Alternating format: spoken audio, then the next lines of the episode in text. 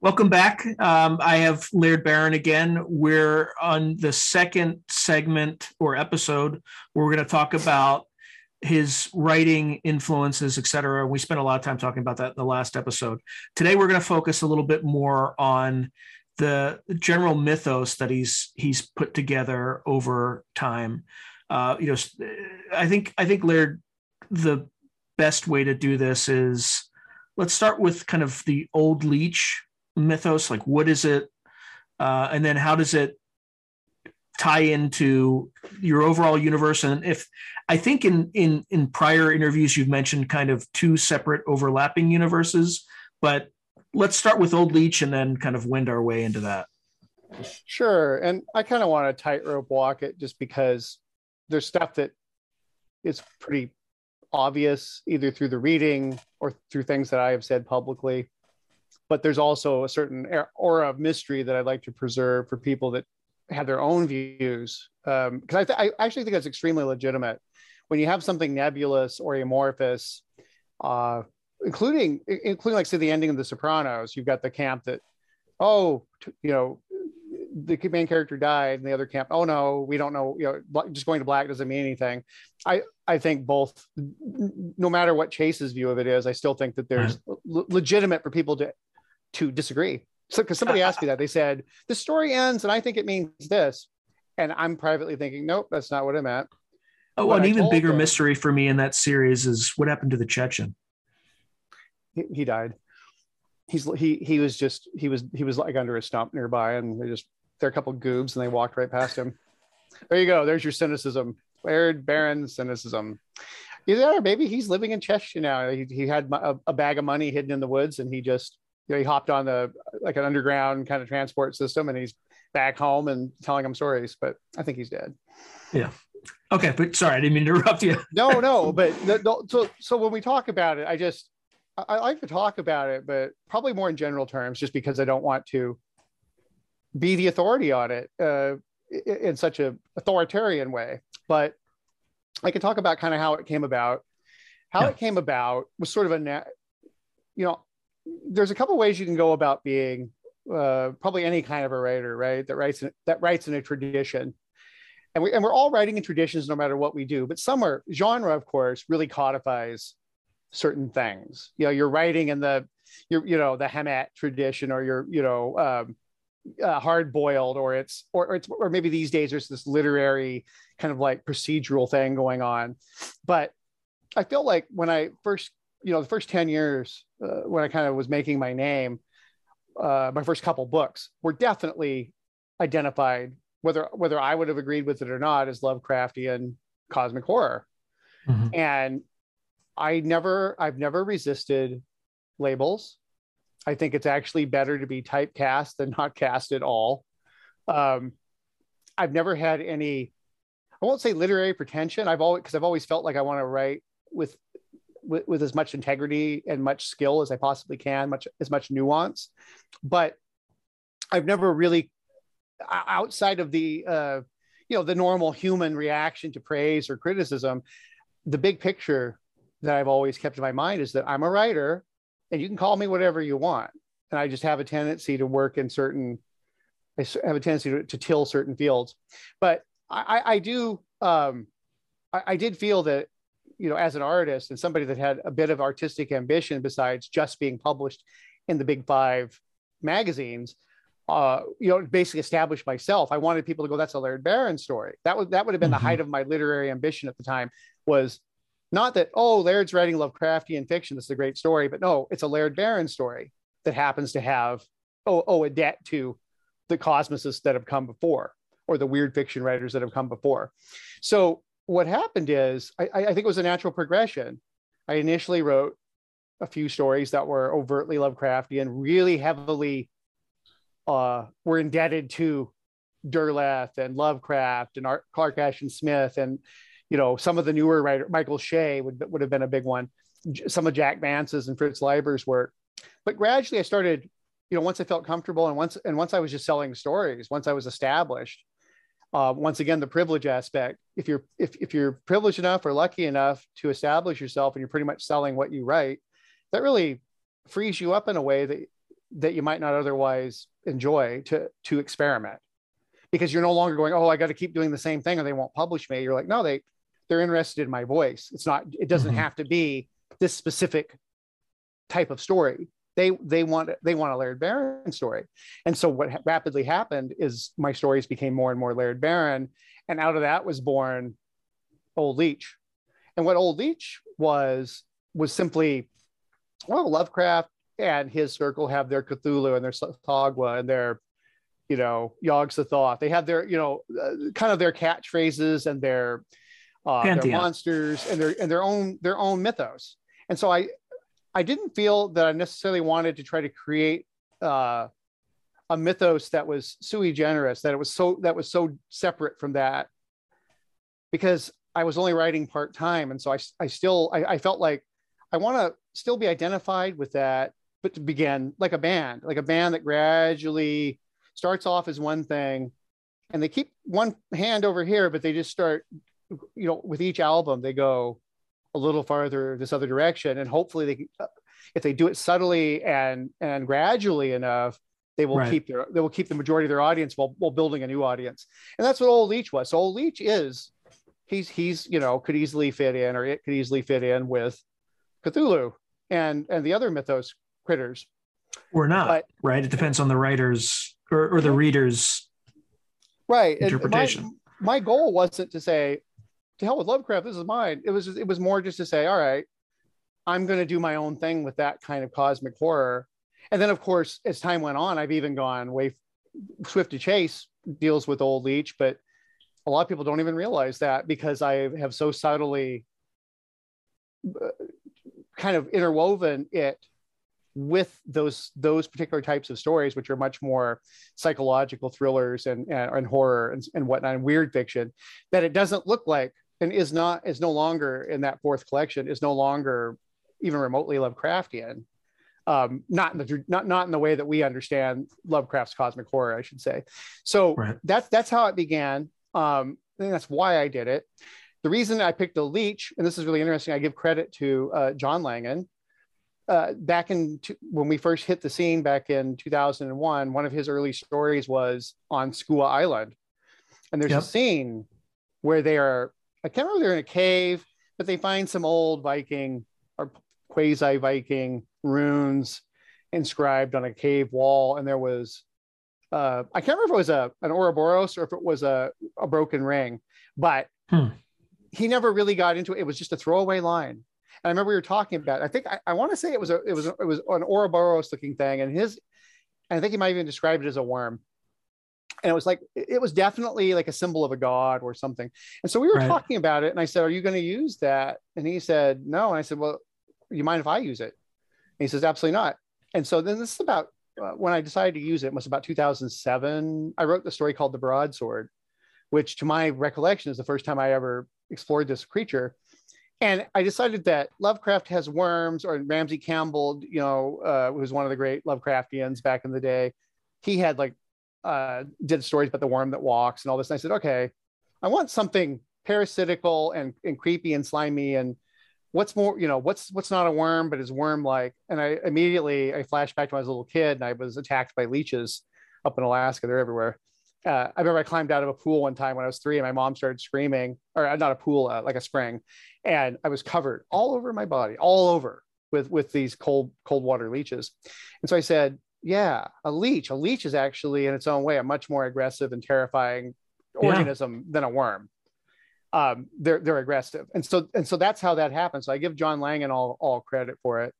Um, and then aspects of the of that mythos actually uh, were sort of created around a, a bar table um, in the uh, hotel at ReaderCon back in 2007 or eight. I was sitting there with John and Langan and Paul Tremblay, and John was telling us about when he was in Scotland or some maybe it was France.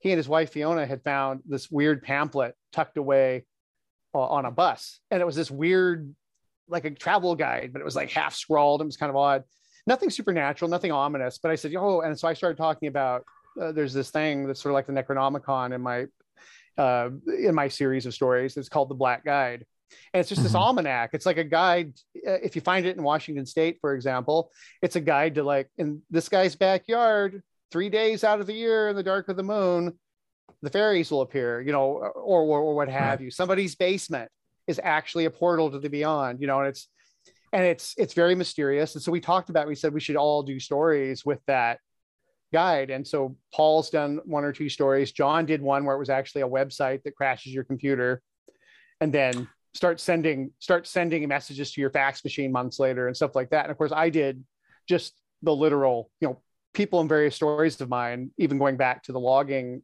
you know like to the 1920s have found because it's never the same form twice. It's a pamphlet it's a leaflet it's a tome it's a book it's a it's like a bunch of postcards stapled together or or or uh, thumbtacked together. It's always but it has a similar you know um, function which is it's this sort of creepy alchemical occult uh, travel log. And so that's kind of how that that's kind of how that started. And then i've just i've expanded it over the last uh, 15 years. How does how does old virginia kind of at a very superficial level because that was that wasn't the first story you published in the magazine of fantasy and science fiction but it was one of the early ones right? The second one.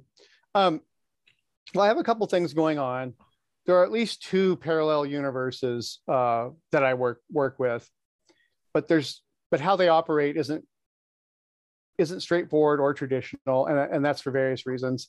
Um and but in both of them there are there may be overlaps between the the big bads but they're not all the same. I i in one of my stories i want to say it was fear one of the characters who who is not human alludes to the fact there are at least three or four competing interests on earth. Old leech being one uh, or uh, well not even really old leech but the adherents of old old leech is sleeping in a moon somewhere. Mhm. um he crawls it crawls out of the moon every now and then uh whichever moon that is. Uh it's it's the the cultist and these this alien alien race that that worships him that we actually interact with to our detriment then there's the uh i wrote a story called which is very based on uh shadow out of the shadow out of time uh, about a beetle a race of beetles that will inherit the earth that are like super super science uh, oriented Mhm. you know far in advance of humankind and that would that would be another another group or another um uh, faction and then the third faction that was mentioned uh there's a character called tom mandible that has appeared in multiple stories. And who he- may be who may be in in in a, in a story i'm familiar with. Exactly. And mandible has appeared actually i would not that many but at least four stories. And in one he's a he's a puppet. Like literally he's a like a marionette or a hand puppet. Uh or in a couple of them he's that. And in a couple of stories and, and a novel and a, one of the, my novels he's he's a spokes he's just a a smarmy spokesperson for a corporation um in another story that you may be familiar with he uh he's something quite spectacularly strange. But the Mhm. idea is that he, he's appeared in a few, so I guess maybe he has appeared a few more stories than I even realized. But he's always he he has different. he- It's always the same thing, but he does have different manifestations. And I, I would say for Lovecraft uh, fanatics, he he's a lot like the avatar of Nyarlathotep. The you know the blues player would be one of the you know he has different. Sometimes it's a sphinx like monster, and sometimes it's a blues player type of thing and he represents the third faction, which, in in at least one story, was alluded to be essentially like a um, Azathothean, you know, this monstrous, um, maybe not, maybe even an idiot god that exists just beyond our reality, like in another plane. It's kind of frozen there, but there's like a little pinhole, and uh, Mandible is sort of like almost his little Jesus avatar. He's, you know, he's here doing doing his bidding because the rest of it can't come through.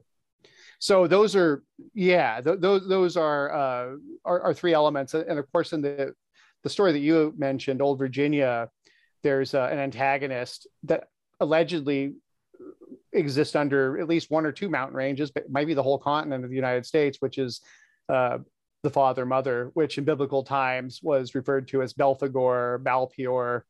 It's this sort of amorphous creature that sends forth agents to do its bidding.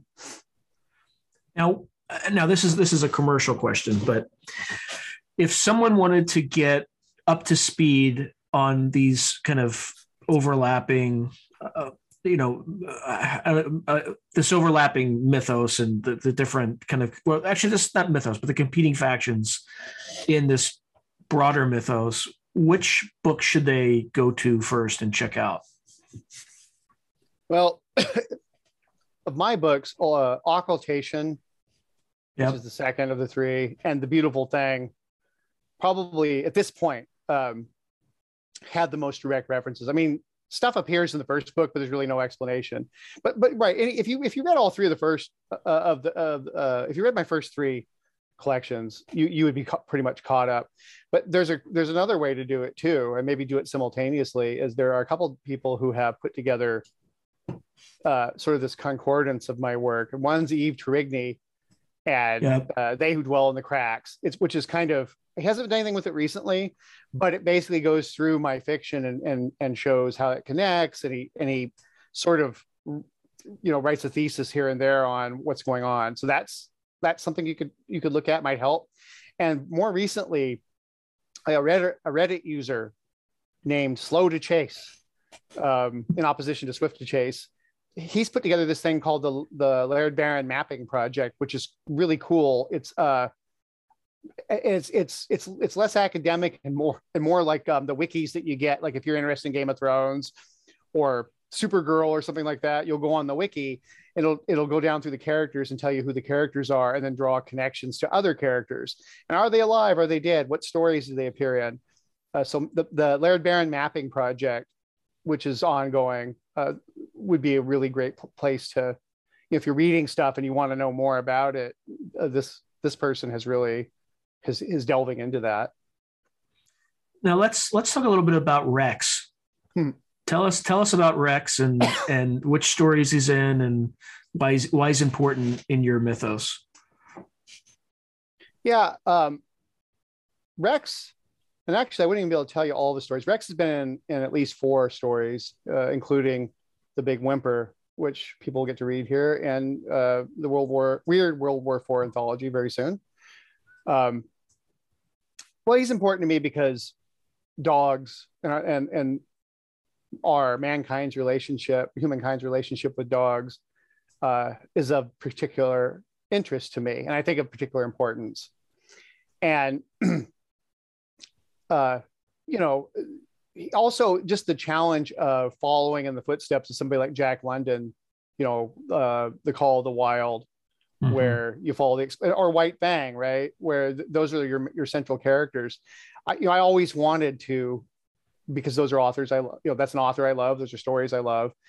Um, obviously, uh, Watership Down. Of course, that's more. You know, the rabbits are more anthropomorphic. But I wanted to write a story where um, that kind of follows in that tradition, so I could see if I could do it. But also just because I wanted to do it, I wanted to create a character like that and uh, I have a tendency to write to, to dream, and usually the dreams are pretty horrific. I have a lot of nightmares, but the upside is I get a lot of material from my dreams for for stories. And I dreamed of Rex quite a few times, and and so I started putting together, well, who is Rex? What is Rex? And I realized that, of course, the way that my universes work and the way that kind of the background of Rex is that he can exist in almost any uh, era, almost any type of story that, that I'm writing. And, and part of that is because the final incarnation of Rex, or at least the, you know, where, where he's around, you know, 2 million or 3 million years from now as a cybernetic, quantumly empowered, like a doomsday machine with fur. Mm-hmm. You know, he's, he's, I wouldn't even say he's cybernetic. He's something, you know, he's a quantum, he's quantum machinery. Some iterations of Rex that I've written about he's literally a clanking robot with a with, with a dog brain or or a dog consciousness, but he's like literally an android. Other stories, he's a dog with just some micro circuitry. The one uh, that I wrote for you, he's pretty much close to his ultimate form, which is you're not really sure what he is because mm-hmm. um, a lot of him exists in a quantum state. You know, he's like a 200 pound dog until he's ready to destroy the world. And then all of a sudden, he's the size of a battleship and he has nuclear armament. And th- where was that? Well, that was in a quantum he can literally manifest it from a quantum state because he is so he comes from a, a world far in our future plus there's other elements that don't even come up in that story there's multiple universes there's multiple uh, iterations of rex so so it, it, was just something that i could just play with that endlessly and these days uh, i'm writing uh, a bunch of science fiction or excuse me they're kind of dark fantasy stories with science fictional elements and multiple versions of rex exist within there and one of them he's a because it's a fantasy setting like a very high fantasy setting he's he's he's referred to as the clockwork dog hmm. because he's he doesn't he doesn't it doesn't manifest like the iron giant you know like like a tank with with fangs and ears and fur he manifests as with clockwork machinery. Uh, that's how the technology manifests. But he's, you know, breathes fire like a dragon and howls, can skin you with his howl and or or, or shatter a mountainside or whatever. So uh, the other cool thing about the reason that I can use him in almost any any era that I choose is because Ray because Rex because of his unique physiology and his unique psychology with his bifurcated personality he literally has um, genetic memory. So he actually can retrieve memories from the first dogs. Theoretically, he could go back to when the first dog, a wolf, crawled into the first cave, and he would have he would have that imagery somewhere buried in him that he could draw upon, which also has a tendency to lend to his instability, uh, his mental instability. So, you know, for, for folks listening, Laird's story, uh, Big Whimper, is in Weird World War Four, and uh, you know, I was blown away by it. By the way, like I, I read that story and I was just like, I was just amazed by you. You have a way of describing things you know eh, eh, such that they just the images appear in your head. And i and i really can't put my finger on exactly what you do but it's a you know stephen king would say it's a sort of like writing is telepathy. Like you're you're really skilled at doing that. Are there conscious techniques that you employ or is it something that oh first of all thanks. Appreciate it.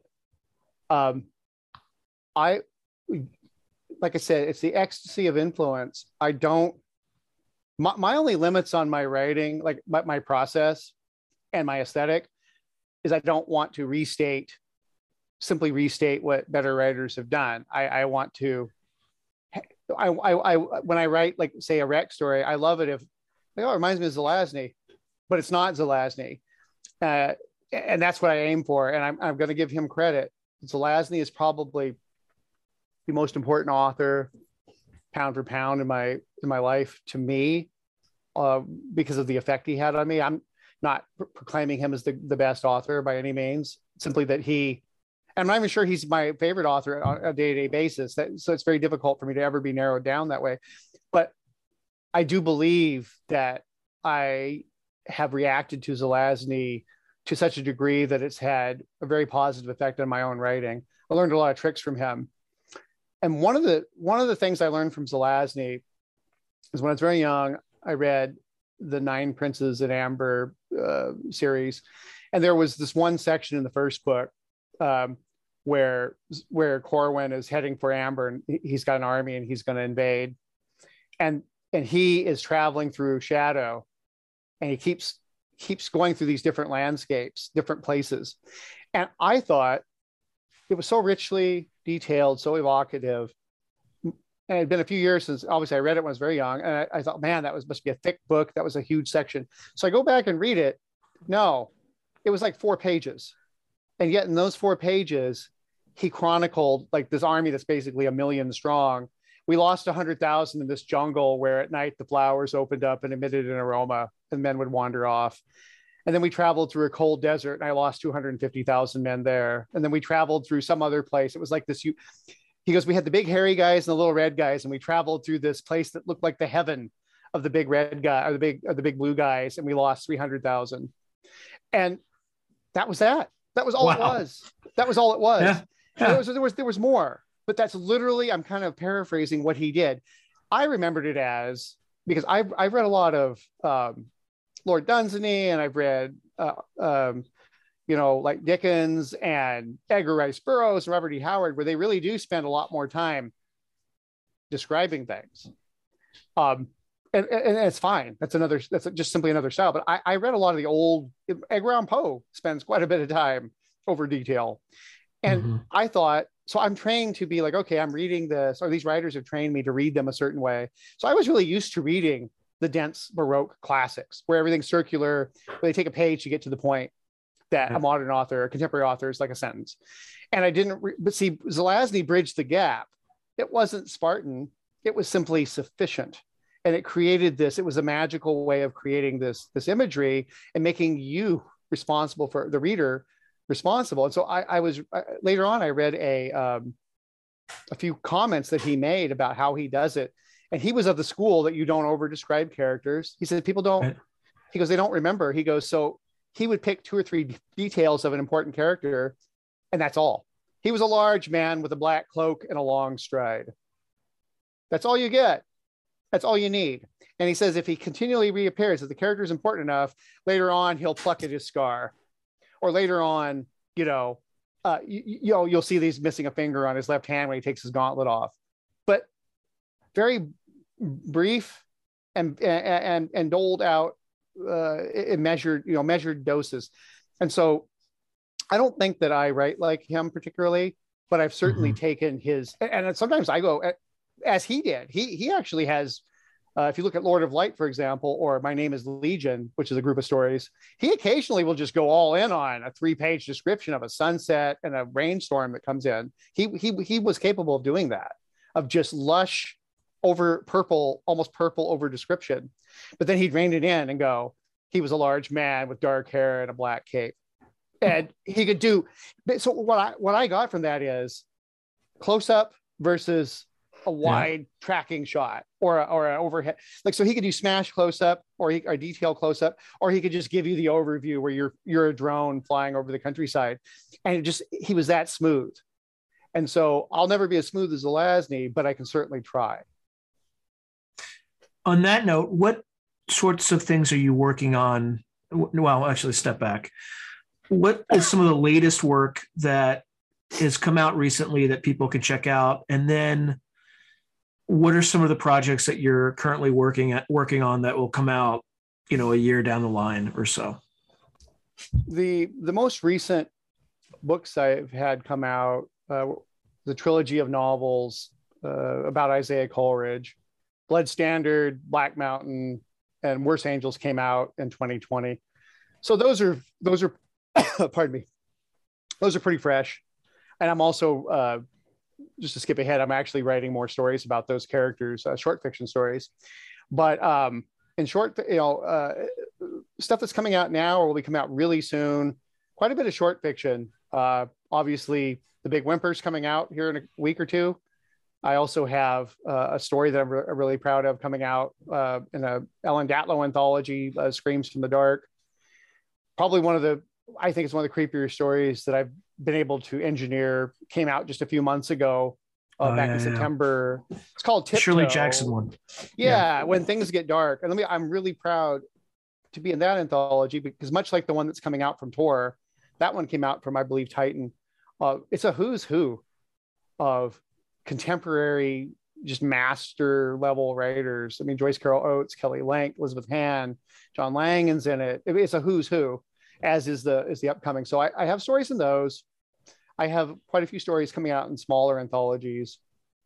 And my agent's on leave right now, but probably the next month or so when she gets back, I'm going to hand her the manuscript for the for my next uh, contemporary horror collection and see what she thinks of that. So I'm very close to handing that in, and then it's just a matter of time of you know figuring out who would like to you know if anybody wants to publish it. Uh, and then the other two things that I'm working on, I'm really high on these. I'm working on a, a novel that's set uh, kind of in this alternate alternate uh, fantasy setting. It's called Antiquity. Uh, a lot of people are familiar with it if they read the Croning. It's the first chapter of the Croning. It's sort of set in this fairy tale realm that's unlike ours. And so mm-hmm. I've been writing a lot of stories based on that realm. It's a realm of, uh, you know, it's like a Karl Edward Wagner by Louis L'Amour, Zane Grey, um, Jack Vance, Fritz Leiber, that you know, Gene Wolfe, that this weird uh, high fantasy yet low science fiction background kind of a setting. Just it's very it's very strange, very bizarre, um, and it features a lot of characters from from my other stories. They kind of like Stephen King's territories, where you run into the doubles or doppelgangers of mm-hmm. you know North American characters he's written about. They're in the territories. I've I've got kind of that thing going on. So there's a novel. I, I'm quite a ways into writing a novel about that but I've also well over halfway through a collection of those stories. And so I, it would be like my, I guess my Karl Edward Wagner, Jack Vance, Louis L'Amour uh, phase that I'm, that I'm working on there. All right. One last question for you for this episode. What advice would you give to uh, writers who, not just, not just new writers, but writers who've been at it for a while in terms of trying to get better, trying to get into the top magazines, things like that? Man, I give advice against my better judgment because advice is so personal. Um, so I would, I would actually preface it just by saying when you're looking to get advice, throw your net as widely as possible because a lot of times advice that works for you just boils down to hearing the right the right thing because because what works for me may not work for you. Um, but if you talk to enough people or listen to enough people that are doing the same things you are, you're going to find something that works for you. It's like what they used to say about martial arts: when you're attacked in the street, what's the best martial art to defend yourself? And any wise sensei will say, "Which one do you know? Which one suited? You know, right? That's the thing." And so a lot of a lot of this about advice has less to do with there's some magic bullet or a silver bullet and more finding what tool fits your hand the best and then focusing on it. Um, I would also say don't take advice literally, even if someone spews it literally. Uh, example, write every day. Well, a lot of people push back on that and complain about that. And I think some of it's legitimate and some of it's whining. But here's the thing I, I never took that advice when I heard it as write every day. I took it as well. If you want to get better at something, practice practice it as often as you can. Right. Maybe uh, maybe you can practice it four hours a day or eight hours a day because you're in jail and you've got nothing else to do. Maybe you've got three kids and four jobs and you can only do it 10 minutes in the evening. Joe Lansdale talks about this. Says, you know, there's not some people get bogged down with thinking you do something all the time that means that it's not worthwhile unless you attach a certain like you can't attach value to it unless you you you cross some threshold. That's a real I don't want to say uniquely American idea, but it's certainly an American idea. The fatter the book, the better. The more time I do something, the better. Right. Which obviously is bullshit, right? It could it could be true, but it's it's bullshit in a blanket sense. So I would say don't always take advice like more um, in an abstract sense. So like I will say, yeah, the more you write, the, the better off you are. If that means you can only write a minute a day or a minute every other day or five minutes at the end of the week, do it. But but I will say this: this is something for people to keep in mind. In any other profession, like say you wanted to be a skier, nobody says, "Well, just ski when you want to. You'll be great." They're like, "Well, what do you want to do with what, what's your goal? Just to ski, or to, or do you want to be on the Olympic team, or what what is the deal?" If they're like, well, "I want to ski professionally," they're going to tell you, get some skis, get the best you can, find some hills, and um, practice, practice, practice as much as you can. So that that's all I would say is that that art may be slightly different. Uh, you can practice you can practice art when you're not sitting at the like at the keyboard. I think I do my best writing when I'm watching something and going, that's not how I would do it. but uh, I, I would say as, as much time as you can devote without alienating your family uh, or, or getting fired, you really, you know, you, you will be rewarded. Um, and the other thing I would say, and that's for, for newer writers, for, for writers that have been around a while, I think uh, all I would say is something that I, it occurred to me is that it's your, it's your career or your, uh, if you're not worried about your career, it's your time. It's your body of work that you're creating. You have uh, every say in what, ha- you know, and, and what you write about. I think we get caught up in, well, I can't sell to these four magazines that always buy for me because if I try something different. Well, I, think you need to give your, I think you need to give yourself permission if you if you want to like in other words if you're not always happy with what you're doing to do other things because mm-hmm. i have found that failing in other genres or being less successful has only made me stronger in the things that i was already uh, skilled at.